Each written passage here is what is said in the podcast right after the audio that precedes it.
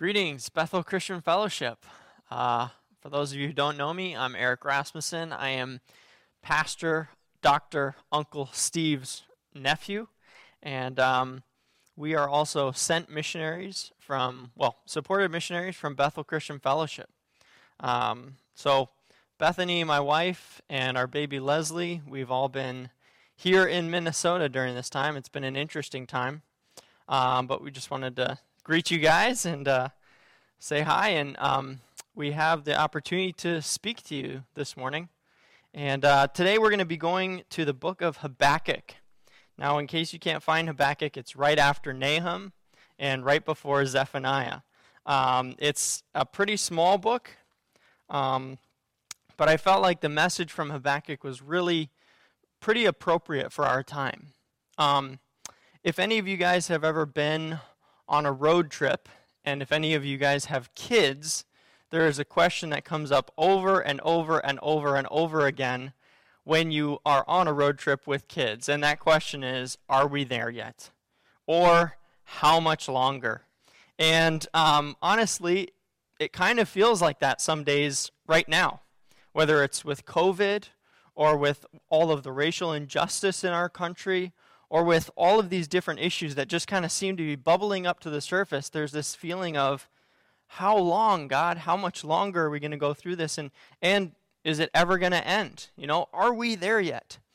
And uh, I love the book of Habakkuk because that is kind of the theme of the book of Habakkuk. He, he starts off, and we'll just jump into Habakkuk chapter 1, and we'll start in verse 1. It says this The oracle that Habakkuk the prophet saw. How long, O Lord, shall I cry for help, and you will not hear, or cry to you violence, and you will not save? Why do you make me see iniquity, and why do you idly look at wrong? Destruction and violence are before me, strife and contention arise. So the law is paralyzed, and justice never goes forth. For the wicked surround the righteous so justice goes forth perverted. Now, Habakkuk is writing towards the end of the southern kingdom of Judah, shortly before they go into captivity in Babylon. And we know from uh, Second Kings and Second Chronicles that this is really a bad time in the history of Israel. They have perverted God's justice. They have turned away from God's law. They've turned away from God's word. Um, and they are as wicked as the nations around them. In fact, it even says that they were more wicked than the nations around them. They were into everything child sacrifice, um, corruption of every kind, idolatry, immorality, just everything in this nation of Israel, which was supposed to be the people of God and is acting more like God's enemies. And so Habakkuk is crying out and he's saying, God, how long? You know, this isn't the first time that Habakkuk has obviously prayed this prayer. He's been praying it for a long time. He's praying, How long, God? How long do we have to continue going through this? How long do we have to continue? Um, th- that violence spreads on every single side of us. And so that is the cry of many of our hearts right now, right? How long, God? How long is this going to continue? And, and there's, there's four things that I want us to see here in the book of Habakkuk there's, there's crying, there's watching, there's remembering, and finally, there's rejoicing. And, and the beautiful thing about the book of Habakkuk is he doesn't just give you a prophecy like, this is what the Lord says, this is what God's going to do. He walks through it emotionally with us. He walks through the, the crying out, the saying, God, what is going on? He walks through the watching. And he also walks through the remembering and the rejoicing. And as you go through the book of Habakkuk, it's a pretty short read. It'll probably take you five to ten minutes to read the whole thing. Um, so I'd encourage you sometime just sit down with Habakkuk during your devotional time and, and read through it because we're not going to be able to go through the whole thing right now. Um, but so part of his crying actually is is pretty shocking because in verse 12 of Habakkuk chapter 1 he says this, "Are you not from everlasting, O Lord my God, my Holy One. We shall not die. O Lord, you ordain them as judgment. Now, that, that term, are you not from everlasting? A lot of the commentaries I read, they, they said this is kind of a surprising thing for a prophet to say. Because it's almost like, you know, a, a, a kid saying to his parents, You don't know much about parenting, do you? It's kind of like, Aren't you from everlasting? Can't you see the end from the beginning? And this is your plan? This is your plan, God? And and Habakkuk, he's having this almost like a, a crisis of faith where he's he's calling out and saying, God, I don't understand this. Like your plan is well, let's go look at God's plan real quick. Uh, we'll back it up. Go back to chapter 1, verse 5. It says, Look among the nations and see. Wonder and be astounded, for I am doing a work in your day that you would not believe if told. For behold, I am raising up the Babylonians, that bitter and hasty nation, who march through the breadth of the earth, to seize dwellings not their own. They are dreaded and fearsome, and their justice and dignity go before them. Their horses are swifter than leopards, more fierce than the evening wolves. Their horsemen press proudly on. Their horsemen come from afar. They're coming, the Babylonians are coming to judge Israel. And that's after that is when Habakkuk says, Aren't you from everlasting? How can you do this? You know, you're going to use a, a people more wicked than us to punish us for our wickedness. And, and Habakkuk, he started out crying and saying, God, look, there's evil in Israel. And then God answers and says, Yes, I've seen the evil in Israel, and I'm going to punish the evil in Israel. And then he tells Habakkuk, and my plan for punishing the evil in Israel is to use a people more wicked than you to punish you. That's a kind of a, a shocking statement. It's a little bit like hard to wrap your mind around. And Habakkuk, he has trouble with it, and he even cries out and says, God, I have a problem with this. Now, I don't want us to, to allegorically read Habakkuk and I'm going to say, okay, now Babylon is this group of people, Judah is this group of people, and we need to see our world in light of that today. There's too much of that kind of reading of Scripture. But I want us to, to see how Habakkuk responds to the trouble in his day and how we can respond similarly. And the first thing, like I said, the first thing he does is he cries out. He says, God, I don't understand. God, how long? God, how long is this going to go on for? God, aren't you from everlasting? Can't you see the injustice that's taking place in this world? Can't you see that, that there's suffering? Can't you see that there's trouble? And God says, Yes, I do see. I do see. And, and he tells him, Look among the nations, see and wonder and be astounded, for I am doing a work in your day that you would not believe if I told you. That's the second part. Uh, let's jump over to Habakkuk chapter 2, verse 1. It says this I will take my stand at my watchpost and station myself on the tower and look out to see what he will say to me and what answer what and what I will answer concerning my complaint. So the second thing that Habakkuk does is he cries out, he cries out to God, but then he says, I'm going to watch. I'm going to watch, I'm going to wait, I'm going to see what God is going to do. And the Lord answered me chapter 2 verse 2 and the lord answered me and said write the vision make it plain on tablets so he who so he may run who reads it. For still the vision awaits its appointed time. It hastens to the end. It will not lie. If it seems slow wait for it. It will surely come. It will not delay. So god is saying look it's gonna this might go longer than you expect. This might my justice might take longer than you expect but but know this for certain. It will come to pass. It will not delay. My justice is going to happen regardless of what you see going on in the world around you.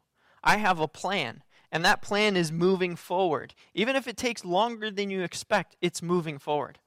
How many of you guys know that god has a plan in the world today God has revealed to us in Scripture, you know, from Genesis to Revelation, that, the, that creation is working towards its ordained end. And while we're in the middle of it, it might feel like it's a long time. It might feel like it's way too long. Verse 3 again, it says, For still the vision awaits its appointed time. It hastens to the end. It will not lie. If it seems slow, wait for it. It will surely come. It will not delay. Sometimes we think we know how God should act. And we're so focused on how we think he should act that we miss what he's actually doing. And part of watching is kind of trying to put aside our preconceptions of how God can work or how God is going to work. You know, in, in Luke chapter 19, there's a story of Zacchaeus. And Jesus, you know, calls a tax collector a traitor to the people of Israel. And it says in Luke chapter 19 that when he went into Zacchaeus' house, the crowd said, How can he go into the house of a sinner? How can he go into the house of a sinner? They were so caught up in their preconceptions of how God should act, how the Messiah should behave, that when the Messiah did something unexpected, they totally missed it. They missed God's work in the life of, of um, Zacchaeus. They missed what God was doing. And Jesus says afterwards, He says, Salvation has come today to the house. Salvation has come to this house. But the crowd totally missed it because they were so focused on how they thought God should be acting. During this corona time, during this, this time after the death of George Floyd, are we so focused on how we think God should act, how we think God should behave, that we miss how He's actually moving, that we miss what He's actually doing in our time? Are we watching and waiting patiently for God to act, sometimes outside of our expectations? So, what do we do during this watching time? What do we do during this waiting time? Do we just sit idly by and do absolutely nothing? How can we stay encouraged in the midst of difficulty, in the midst of trials? Well, one of the things that we can do is remember. One of the most important things that we can do as Christians is remember. You know, remember is a word that's so often used throughout Scripture. Why is it used so often? Because we forget. If it wasn't, if we remembered, God wouldn't have to always be reminding us, remember, remember, remember, remember. And one of the things that Habakkuk does is after God declares, okay, the Babylonians are going to come, they're going to judge Israel, but guess what? After that, I'm going to turn it back on them, and I'm going to also judge Babylon for their evil. I'm not going to let their evil go unpunished. Even though they're going to be the instrument of my judgment on Israel, I'm not going to allow their evil to also go unpunished. I'm going to bring the just punishment that they deserve as well. And he gives, in chapter 2, he gives five woes or five warnings to Babylon. And those warnings would go unheeded, and God eventually would bring his judgment. But, but Habakkuk is now left with this idea of, wow, God does have a plan, God is moving, but what do I do during the time? During the in between time? Well, he remembers. Chapter 3 is, is basically a lament psalm, and it's also a remembering psalm where, where Habakkuk goes back and remembers what God has done in the past, the faithfulness of God in the past, and he applies it to his present. If you, if you jump with me to chapter 3, chapter 3, verses, um, we'll start in verse 12. It says this You marched through the earth in fury, you threshed the nations in anger. You went out for the salvation of your people, for the salvation of your anointed ones. You crushed the head of the house of the wicked, laying him bare from thigh to neck. You pierced with his own you pierced with his own arrows the head of his the heads of his warriors who came like a whirlwind to scatter me, rejoicing as if to devour the poor in secret. You trampled the seas with your horses, the surging of mighty waters. I hear and my body trembles, my lips quiver at the sound. Rottenness enters my bones, my legs tremble beneath me. Yet I will quietly wait for the day of trouble to come upon people who invade us. So Habakkuk looks backwards in order to be reassured about the future. Habakkuk looks back at the faithfulness of God to, to Israel in the past. In fact, the, the most, um, most of the, the commentaries I read said that this is actually a reference back to God delivering his people out of Egypt. Because it talks about the waters, you know, he, he, the surging of mighty waters. And some translations say the waters stood up. And it's referring to God delivering his people through the Red Sea. So, so Habakkuk is remembering God has been faithful in the past. He's been faithful in the past. He's been faithful to his covenant in the past. Therefore, I can have confidence that he will be faithful to his covenant in the future. I love um, one of my favorite all time quotes um, comes from Oswald Chambers. Um, he and his wife had just heard some horrible, horrible news, and they were struggling to wrap their mind around it. And Oswald Chambers' wife says to him, What do you think God will do? What do you think God will do? Like, how do you think God's going to fix this situation? And Oswald Chambers, in just a brilliant statement, he says, I don't know what God will do, but I know who God is, and that's enough. I don't know what God will do, but I know who God is, and that's enough. Church, uh, you know, I can say quite honestly, during this COVID time, during this, this time of, of just injustices and racial and racial inequality being exposed in our country, I don't know what God will do. I don't know what God will do, but I know who God is, and that is enough.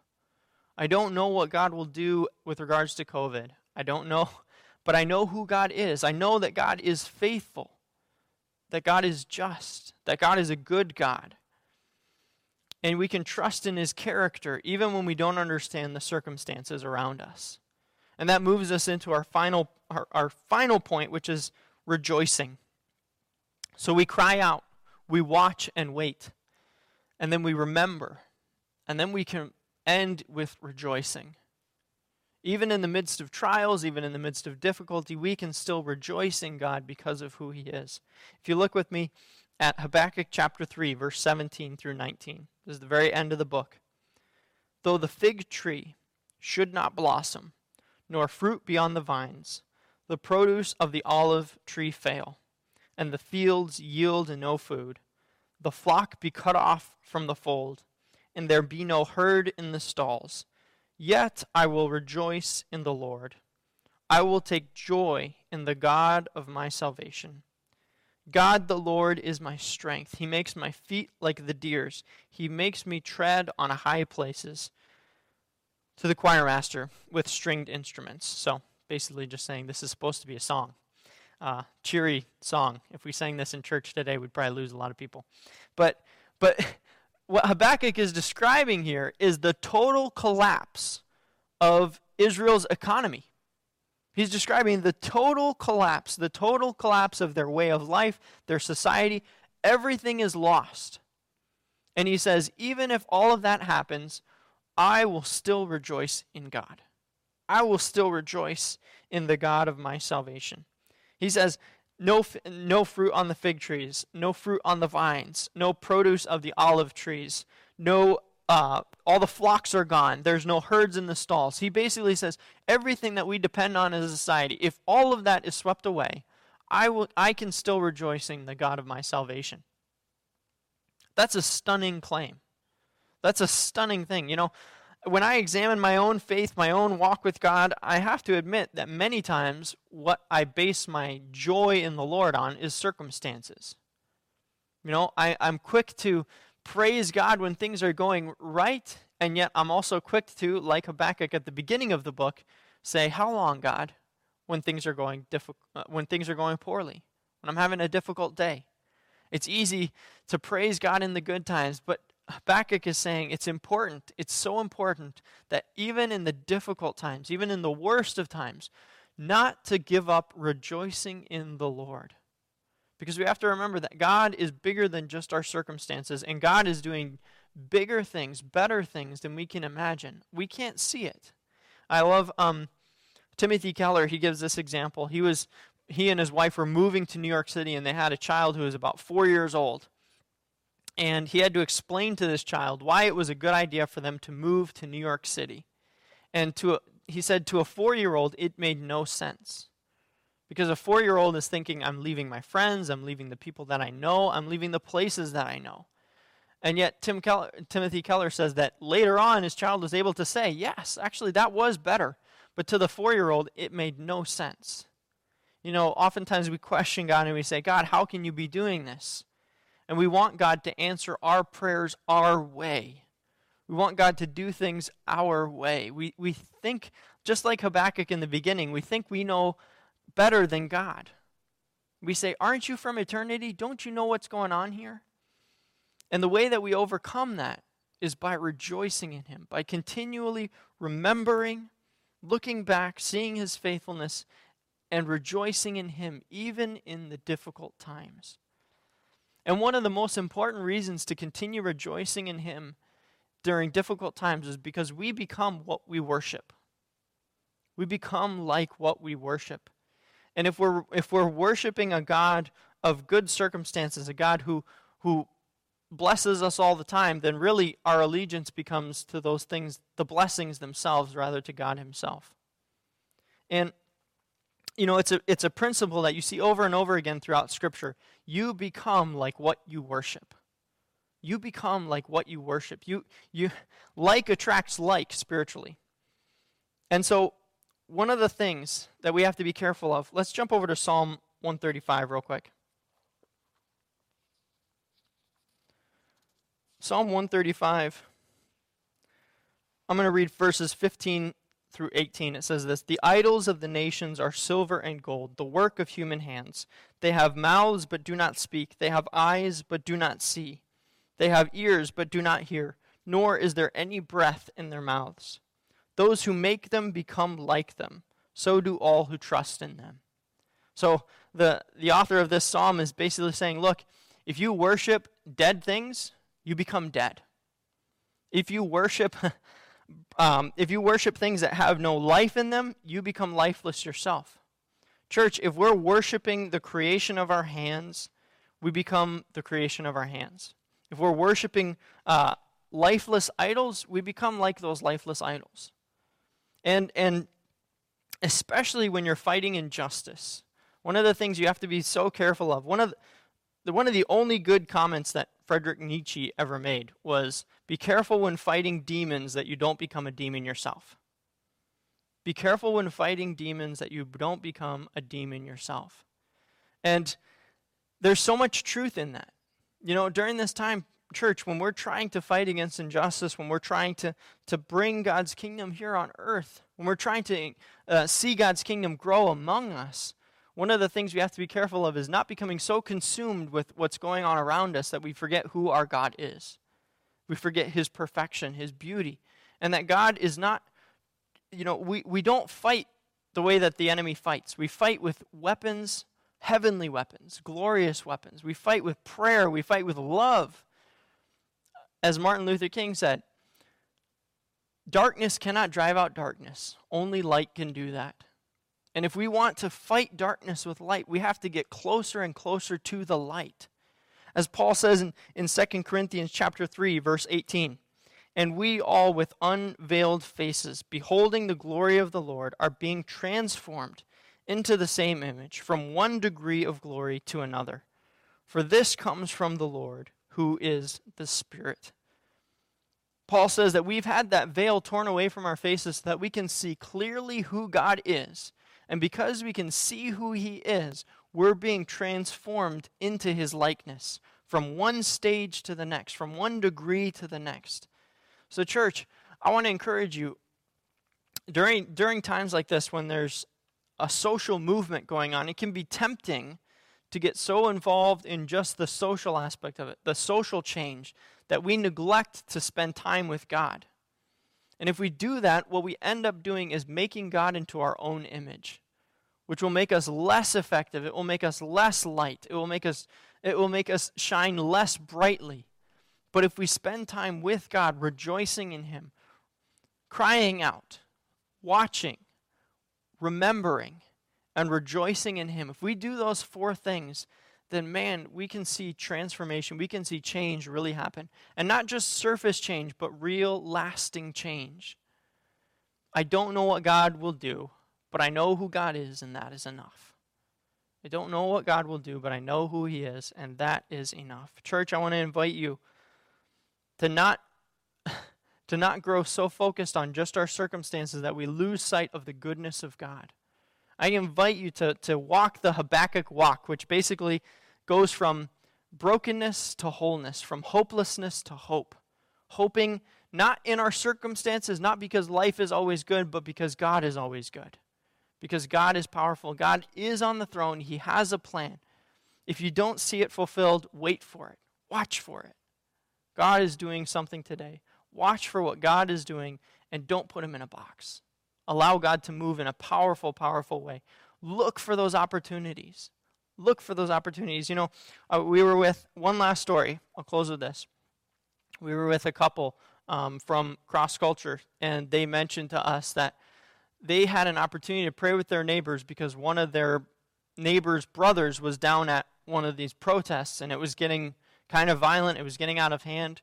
And so they had an opportunity to pray with their neighbors who typically wouldn't be just like open to that. And they had an opportunity to sit there, pray with them, pray for peace. And they would have missed that if they had put God in a box and said, oh man, th- this stuff, there's nothing good that can come out of it. But God can do amazing things even through all of this. So, cry out, watch, remember, and rejoice. God bless you, church. Love you guys.